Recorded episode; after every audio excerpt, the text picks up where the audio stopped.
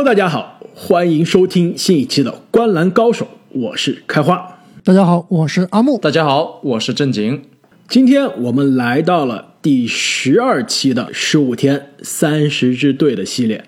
今天呢，我们将会来看两支曾经连续多年在 NBA 总决赛会师，也是给我们奉献了多场啊经典的 NBA 总决赛对决的球队，那就是来自西部的金州勇士队以及来自东部的克利夫兰骑士队。这两支球队虽然可以说在记忆中不久的过去啊，在总决赛啊。几乎每年都会相遇，但是现在再来看一下这两支球队啊，真的球队上的阵容、球队的状态啊，都今非昔比了。可能勇士依然是有这个争夺冠军的心，依然是有重返总决赛的这个呃动力啊，但是因为过去这几年的人员变动，也因为过去这几年非常不幸的伤病啊，今年的勇士可能也很难再次创造。之前跟骑士啊大战多年的辉煌了。那既然我们先聊了勇士，我们就从勇士来看起。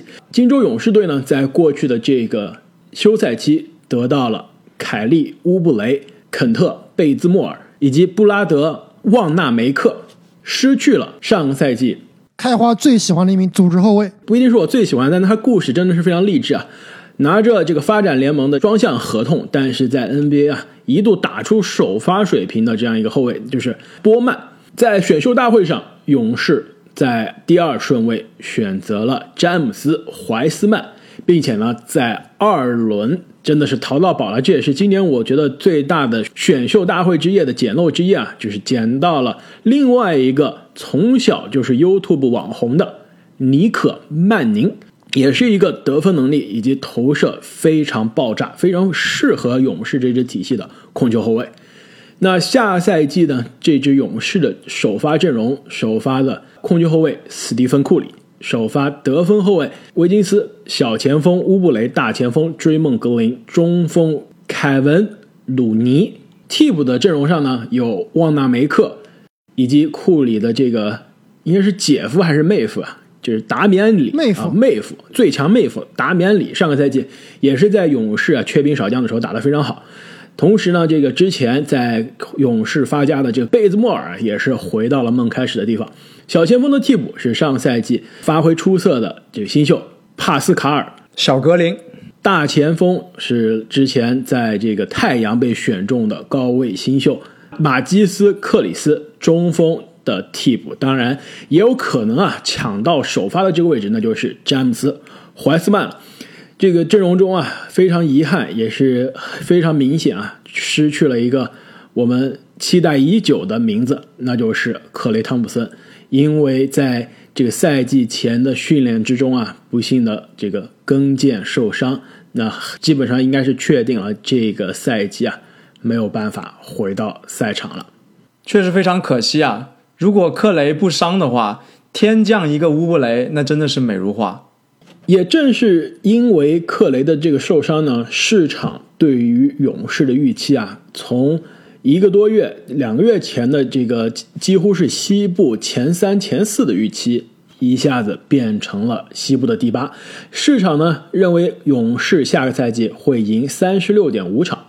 那因为下赛季是七十二场常规赛的赛季啊，这基本上就是百分之五十的战绩，将将的是在这个季后赛大门的边缘。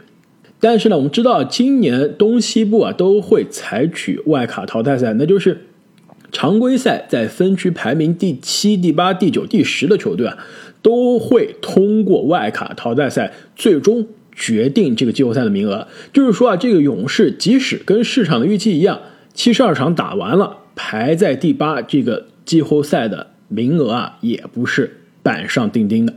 你们俩觉得市场对于这个勇士三十六点五胜的预期是否合理？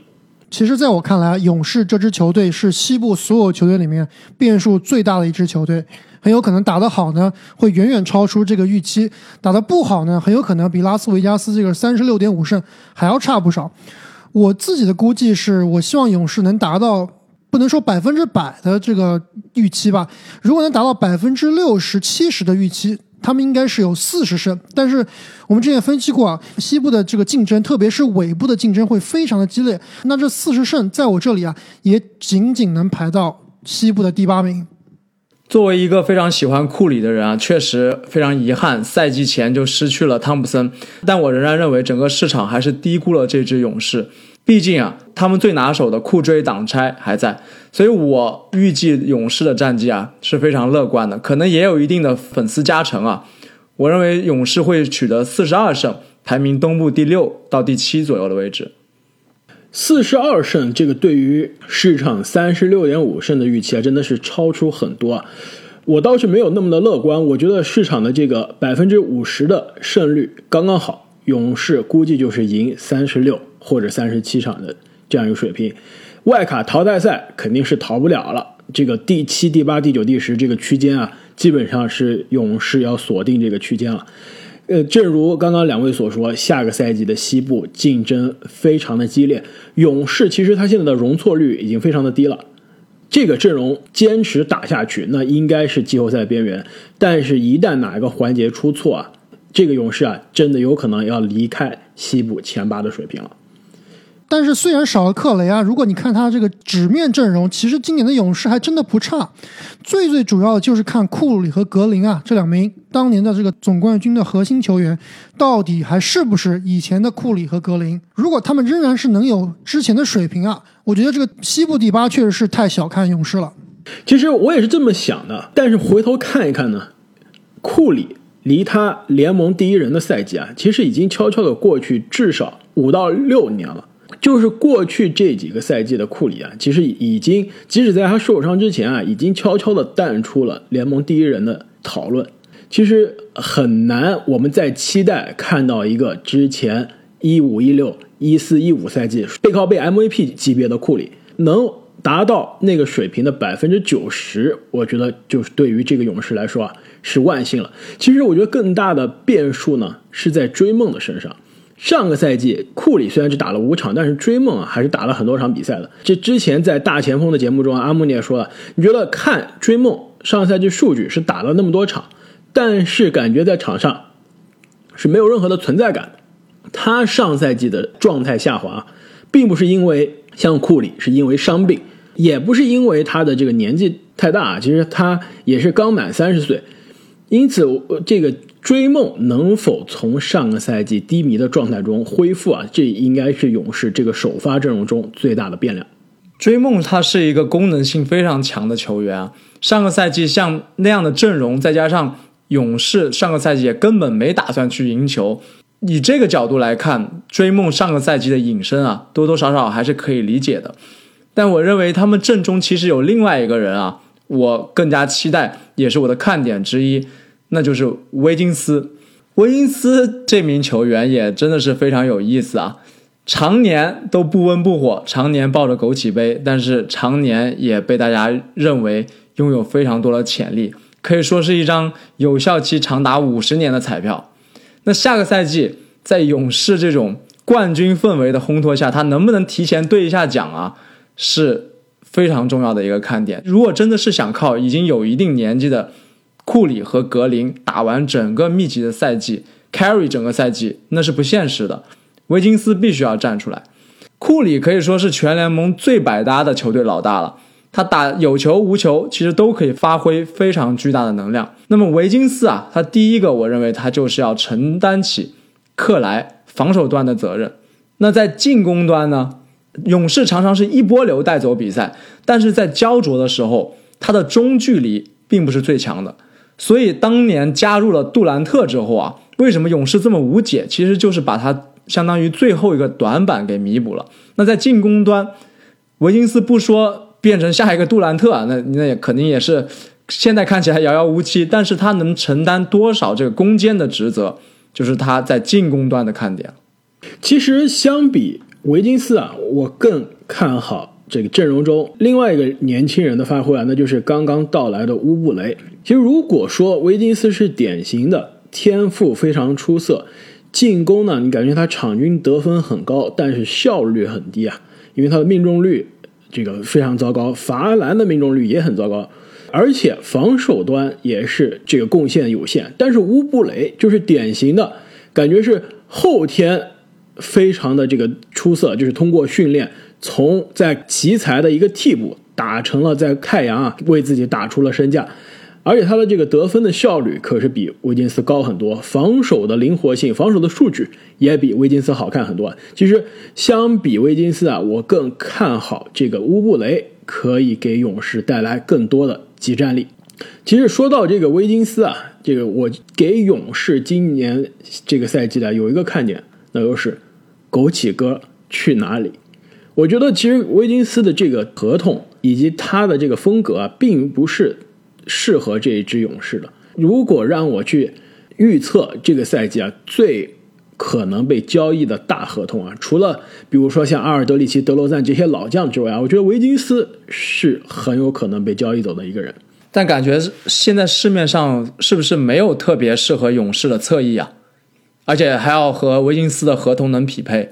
有很多适合勇士的侧翼，但是能和维金斯匹配的又适合勇士的基本上是没有的。而且能跟维金斯匹配的，并且呢又愿意冒这个风险吃下维金斯的，真的是没几个队。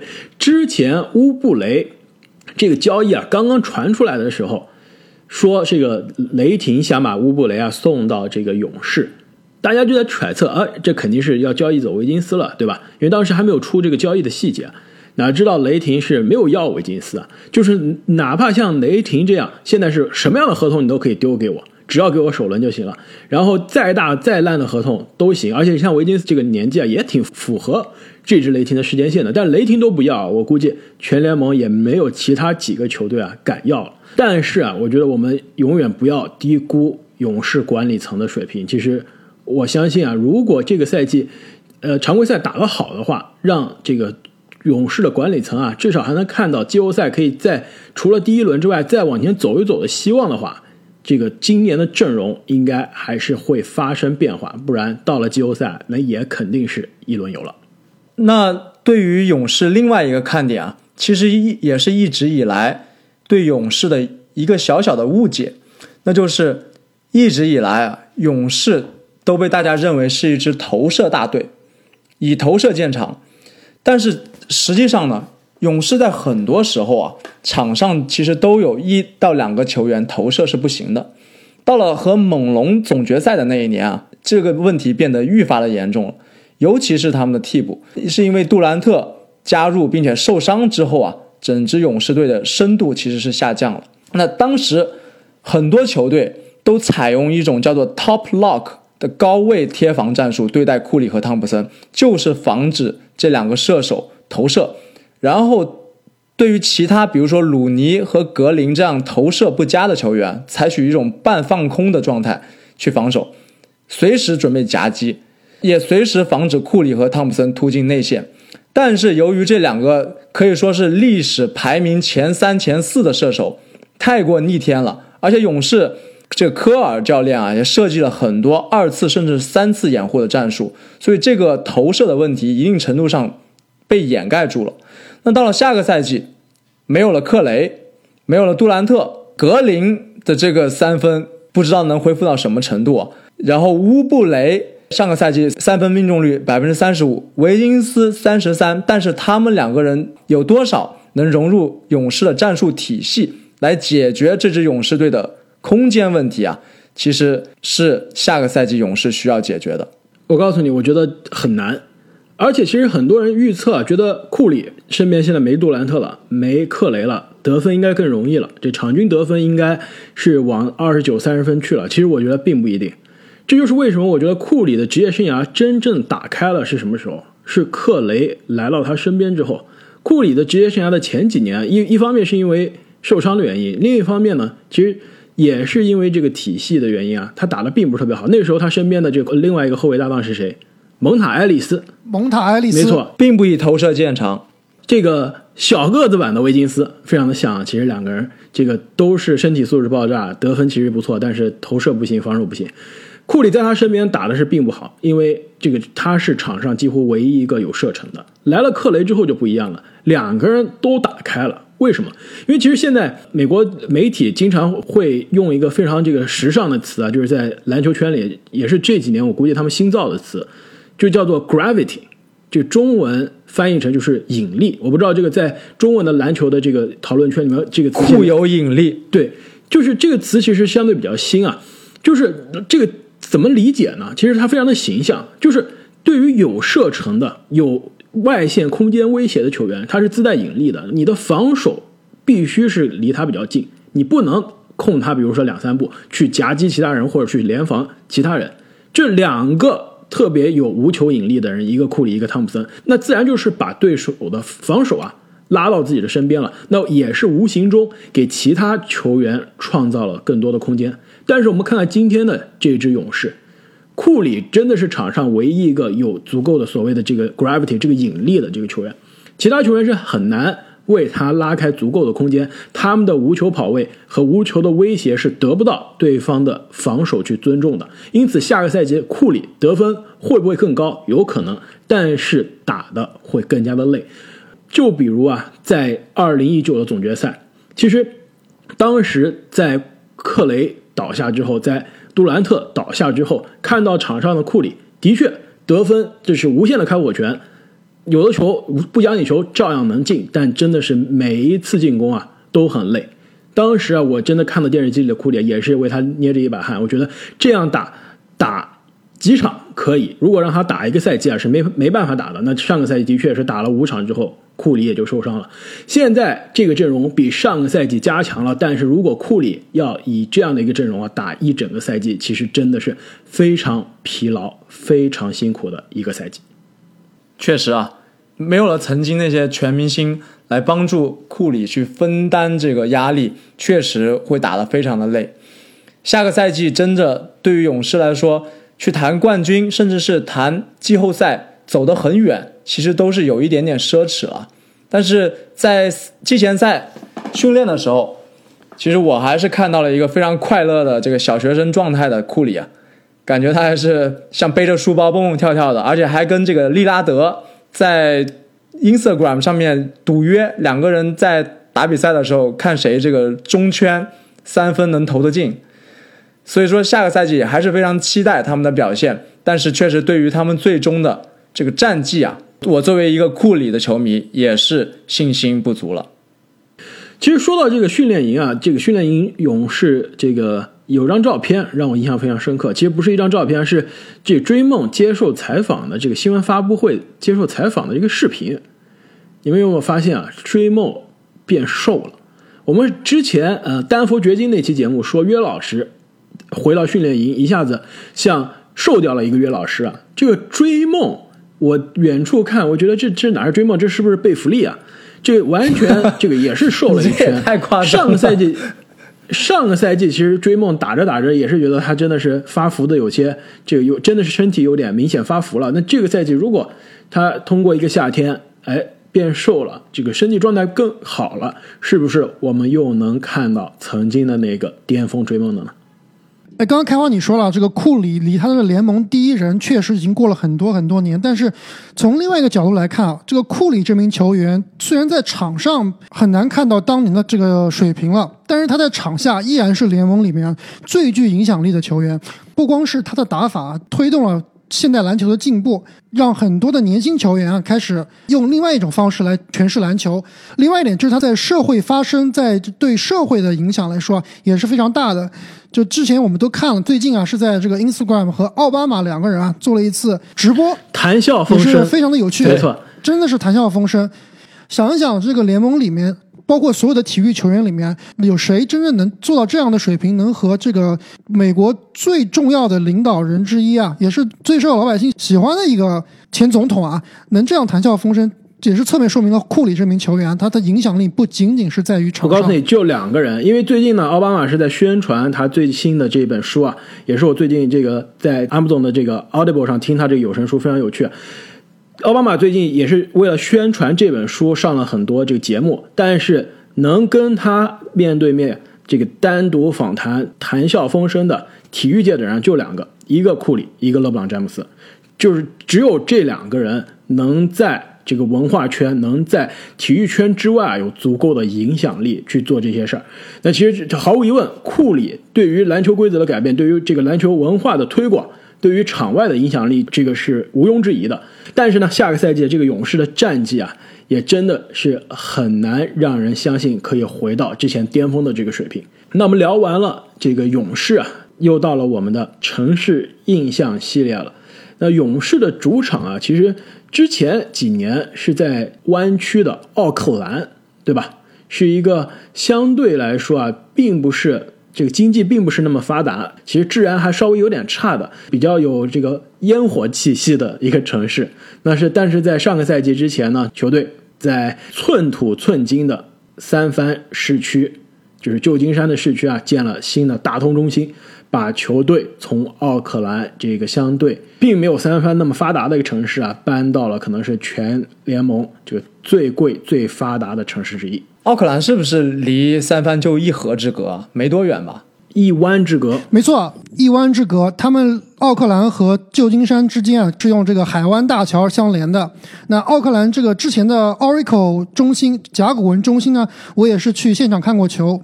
确实，那个位置啊，并不是很好，而且我记得我当时是开车去的，就是基本上过了桥以后，开这个高速啊，周围也是什么风景也没有，也也是有点灰头土脸的，然后就一拐就拐进这个甲骨文中心了。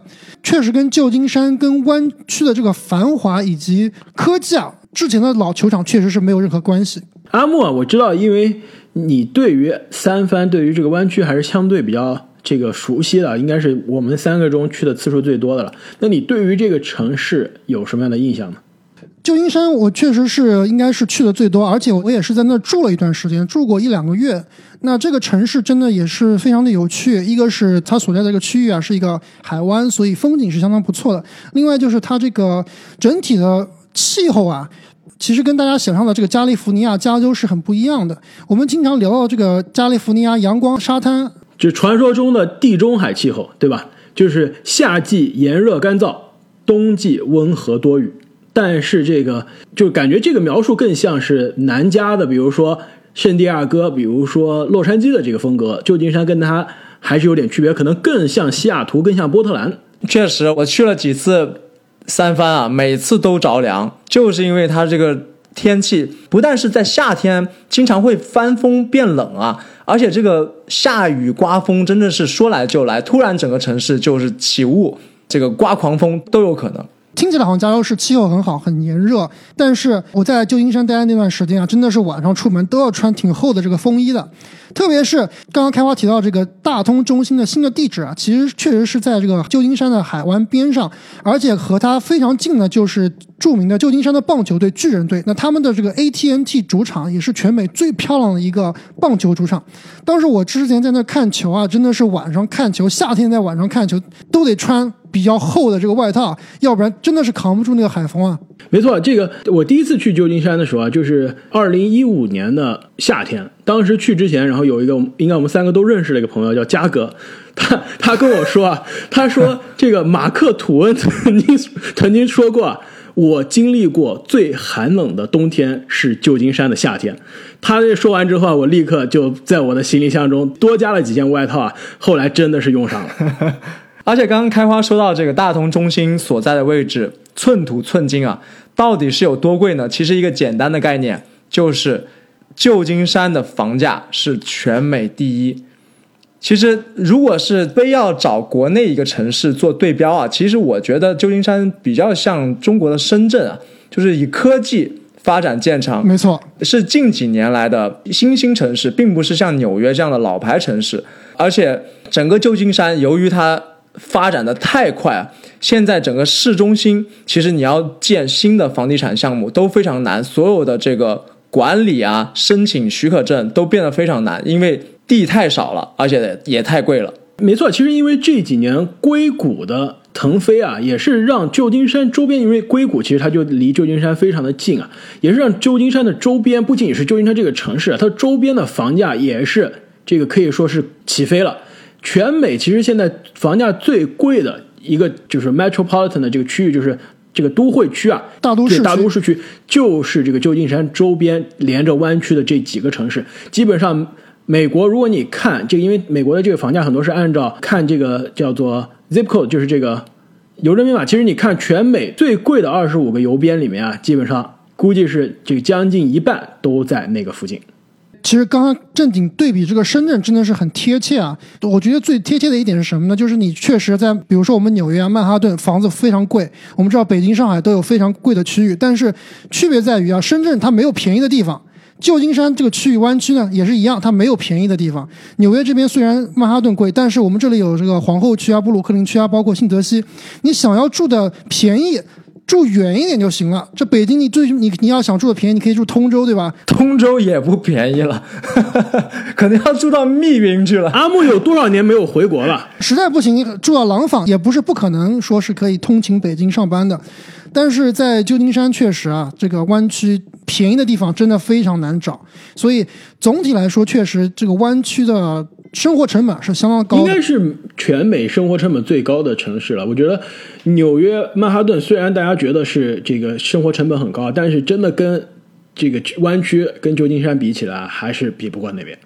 那么聊完了旧金山啊，以及在旧金山的金州勇士队呢，让我们把镜头放到这个美国的五大湖畔，是吧？这个来自俄亥俄的克利夫兰骑士队，骑士队呢，在这个。过去的休赛期啊，阵容中补强了麦基、多特森，失去了八贤王 T.T. 汤普森，在选秀大会中呢，选到了可能是这一届新秀中最顶尖的侧翼防守者埃塞克奥克罗，在续约的市场上呢，跟这个球队多年的这个后卫德拉维多瓦进行了续约，因此呢，骑士队下赛季的首发阵容应该是加兰德、塞克斯顿。奥克罗、凯文·勒夫以及这个哆啦 A 梦庄神，替补席上呢，后卫应该是埃克萨姆、小凯文·波特，前锋应该是奥斯曼、南斯以及刚刚加盟的 NBA 总冠军贾维尔·麦基。那么下赛季这个市场预期啊，克利夫兰骑士队在常规赛应该是东部的垫底，这个第十五名。会赢二十二点五场的这个胜利，我先说我的感想啊，我觉得市场太低估这支骑士队了。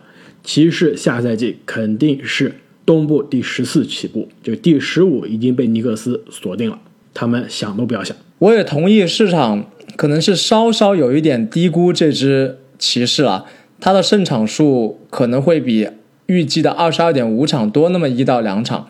确实会比尼克斯好一点，但是开花说的这个十四名起步啊，可能也就到十四名为止了，再往上爬也有点困难。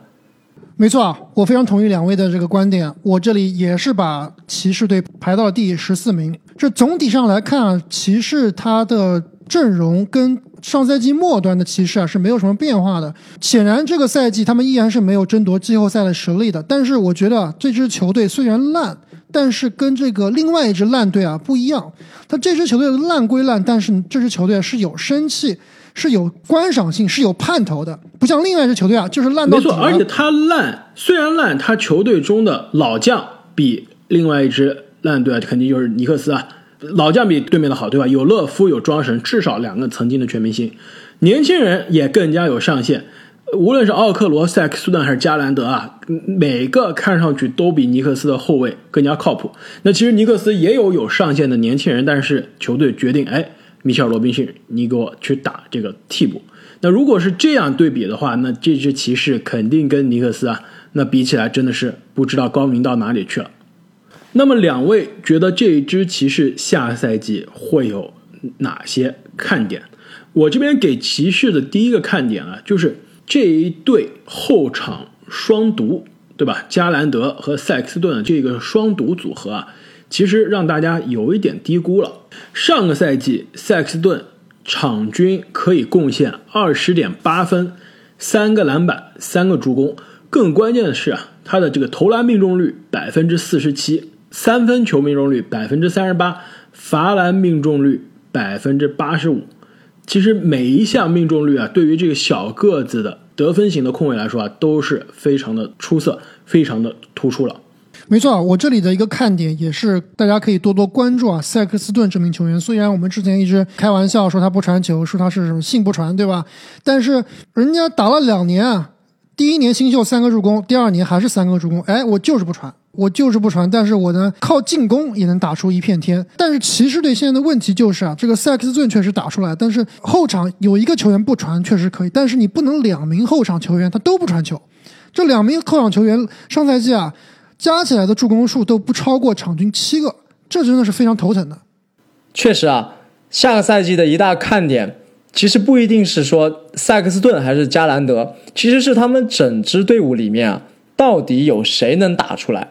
加兰德、塞克斯顿会不会突然就学会分享球？会不会突然就能提升自己的效率？手长脚长，其实身体天赋非常好的艾克萨姆啊。能不能保持健康？就凯文波特，他会不会浪子回头，不要再在场外瞎搞事情？另外，这个新选的奥克罗，除了防守之外，在进攻端能不能承担起更多的责任？其实都是我想下个赛季去关注这支骑士队的情况。哎，对于这个奥克罗，我想再说一句啊。之前这个我们选秀评级的节目，我也是对奥克罗表达了我的爱意啊。就基本上他是我这届球员里面最喜欢的一名球员了。首先长得很酷，对吧？脸 这个非常有杀气，特别适合演电影，我觉得。而且他的打法和身材啊都非常像 O.G. 安努诺比，非常的壮实。虽然是技术不是很全面的，但是非常的成熟。而且我们看季前赛的第一场，他就上演了一记绝杀，而且这个球真的是体现了我对他所有的期待。就是首先他是在防守端非常好的防到了对方的一次这个反绝杀球，极大的干扰对方的投篮。然后呢，就是这个快攻反击上篮绝杀。那作为一个三 D 球员或者一个工兵球员啊，确实是非常的成熟。但之前我们也是说了，这名球员他是不是符合骑士这支球队啊？确实是不好说。如果他能去一支比较适合他的，比如说一支争夺季后赛甚至是总冠军的强队啊，他可以立马作为一个角色球员啊，即插即用，立刻就能体现出自己的价值。但是在骑士，特别是在这个后场的双不传的情况下，他的发展确实是有待观察。哎，你们觉得骑士的首发是不是全联盟最差的首发？不可能，怎么也比尼克斯强。没错，有勒夫，有庄神。我们聊了半天，其实聊的是他的这些后场这些年轻人。勒夫和庄神下个赛季开始的时候啊，都是健康的，都是休息了很久了，这个状态满满的回来了。其实这两个人如果状态打得好的话，这依然不能说回到全明星的水平啊，那依然是这个首发球员中平均水平以上的球员。其实我刚刚说这个最差首发可能有所偏颇，但是防守端可能真的可以竞争一下最差防守首发了。但是开花刚提到这两个内线，正好是我下一个看点啊，那就是这两大内线他到底会去哪？因为现在看起来。他们俩都不是很符合这支骑士队的时间线，但是对于他们俩本身来说，乐福多年的空间型四五号位，而且还有一手篮板和长传，其实适合非常多的球队。那庄神最近我对他印象最深的就是在季前赛里面啊，抢断了对方的后卫，然后运球到前场之后一个干拔压哨啊。居然是他这个身高能做出来的动作，而且居然是庄神能做出来的动作，确实是没有想到。那他们俩，你们觉得是不是还有抢救的空间，或者是说会不会被交换到新的球队焕发第二春呢？这点我非常同意啊！我觉得这两名球员真的都是潜在的交易对象。首先，勒夫之前几个赛季啊，确实因为伤病，每年打的比赛都不是很多。那经过这么长时间的调整，希望乐夫能够保持一个健康的状态。如果一个健康的乐夫啊，放到一支争夺总冠军的球队，也是相当不错的。那关于庄神，之前虽然在十大中锋的节目里面，我们对他做出了很多苛刻的，呃，这个我们里面是不包括我的啊，是你们俩。我把庄神可是非常尊敬的，把他放到了这个前十的末端。你们俩是没有把他放到，应该是没有放到前十五。还是没有放到这个前十啊！我同意刚刚你的观点啊，这两个人都适合去一支争冠的球队。勒夫的合同真的没有一个争冠的球队敢要的。他现在的合同呢，每年三千一百万，一直要到二零二三年，就是勒夫三十四岁的时候啊，哪一支争冠的球队敢接下勒夫的这个未来三年的每年三千万的合同？这个风险真的是非常的大，而且勒夫过去几年啊，真的也并不是那么健康。但是庄神就不一样了，今年庄神选择执行了自己的球员选项，那他今年的这个合同呢，薪水虽然看上去很高很吓人啊，两千八百万。但是问题是，他明年就到期了，明年成为自由球员了。他如果去一支争冠的球队，这支球队用了庄神，打完季后赛不满意，明年不去了，或者说明年我压一个价，爱要不要，没有任何的风险啊。因此，其实庄神交易起来是非常轻松的。聊完了这支骑士队，再让我们来到这个 NBA 城市印象的系列。这个阿木啊，我知道你之前是俄亥俄生活了。很多年，那对于啊，这个克利夫兰这一座俄亥俄州的城市啊，你有哪些想跟大家分享？虽然我在俄亥俄住了很多年，但是总体来说，这个州还是相对来说比较的无聊，没有什么风景，也没有非常强烈的人文特色。那克利夫兰这个城市呢，也是相对的也比较的无聊。我这里想说的一点就是啊，你们知不知道，骑士这支球队啊，它虽然是一支 NBA 球队，但是它在老詹来之前，以及老詹离开之后啊。他可能都不是这个州最受关注的一支篮球队，虽然他们只有一支 NBA 球队啊。你们知道这个州其实最受关注的篮球队是哪个球队吗？The Ohio State，而且必须是 The Ohio State，对吧？就是俄州立的这些球迷啊，非常的就可以说是在美国大学篮球圈中，真的是可以说是像黑帮一样的存在，像邪教一样，非常的可怕。没错，就是这个。刚刚开发说的这个俄亥俄州立的 Buckeyes，这这也是我觉得特别扯的一点，就是他们这个 Buckeye 我也不知道翻译成中文是啥，就是一种反正是一种树，他们把这个树呢作为球队的名字，也作为一个球队的吉祥物，他们那个吉祥物就是一个树的这个种子，非常非常的诡异，也不知道怎么想的。而且俄亥俄州立啊，跟这个密西根，就俄亥俄和密西根两个州肯定也是这个渊源很久。就两个州之间，两个州人民之间也是撕了很多年，然后两个学校，两个就州立的大学之间，也是美国这个大学体育界啊每年必看的这样一个这个重要赛事。对，不只是篮球，包括这个美式足球，就所谓的橄榄球。另外一点，对于克利夫兰这个城市啊，应也是一个老工业城市了。它目前呢也是在一个转型期，经济呢也并不是非常好。所以骑士这支球队啊，在 NBA 里面啊，一直都不算是一支豪门球队。但是，但是，但是他们现在底气足了。这个他们的老板丹吉尔伯特啊，他的这个信贷公司刚刚上市，而且今年啊，速贷速贷，现在他公司改名了，他之前速贷这个。这个房贷，它下面出了一个叫做这个火箭房贷，对吧？出了这样的产品，现在这个火箭房贷太火了，导致呢，他现在他们的这个家庭房屋贷款的市场份额美国第一。然后他现在直接把用他这个火箭公司作为他的这个公司的名字，在美国上市了。而且他这个一上市就股票飞涨，因为他名字起得好啊，都是火箭了，你说他能不飞吗？据说他的这个业务在疫情之间是翻了好几倍。没错，基尔伯特这个老板，他年初的身价是六十亿美元。你们知道现在身价多少吗？四百四十亿美元。哎，我今天看的福布斯可是写的是五百亿啊，又涨，已经是全球排名第二十一的富豪，已经超过了我们的马云这个马老板。所以他一下就变成了全世界富豪榜的响当当的名字了，而且一下就变成了 NBA 啊。第二有钱的老板，仅次于这个微软大神鲍尔曼，也就是快船的老板。而且啊，我觉得如果这个吉尔伯特运气好的话，还有机会超越鲍尔曼。你知道吉尔伯特他还投资了另外一家什么公司吗？难道是球星卡公司吗？呃，这个他没有那么有眼光啊，但非常的接近了。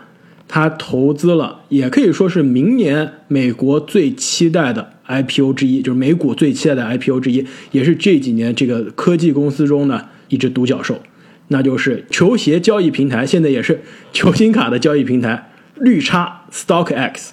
哎，你们知道 StockX 它的总部在哪里吗？我知道在底特律，对，是密西根的，对。但是丹吉尔伯特呢，我最近才发现啊，他其实是 StockX 最早的创始投资人之一啊。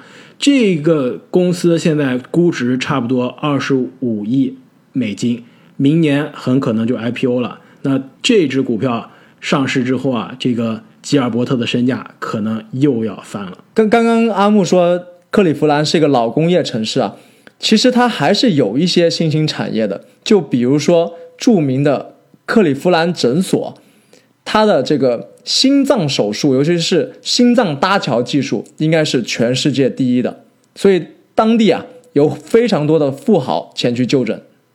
包括我们说这个吉尔伯特的塑料公司，包括美全美非常有名的这个保险公司 Progressive 总部啊，都是在克利夫兰这个区域的，所以金融服务业其实也是相对比较发达的。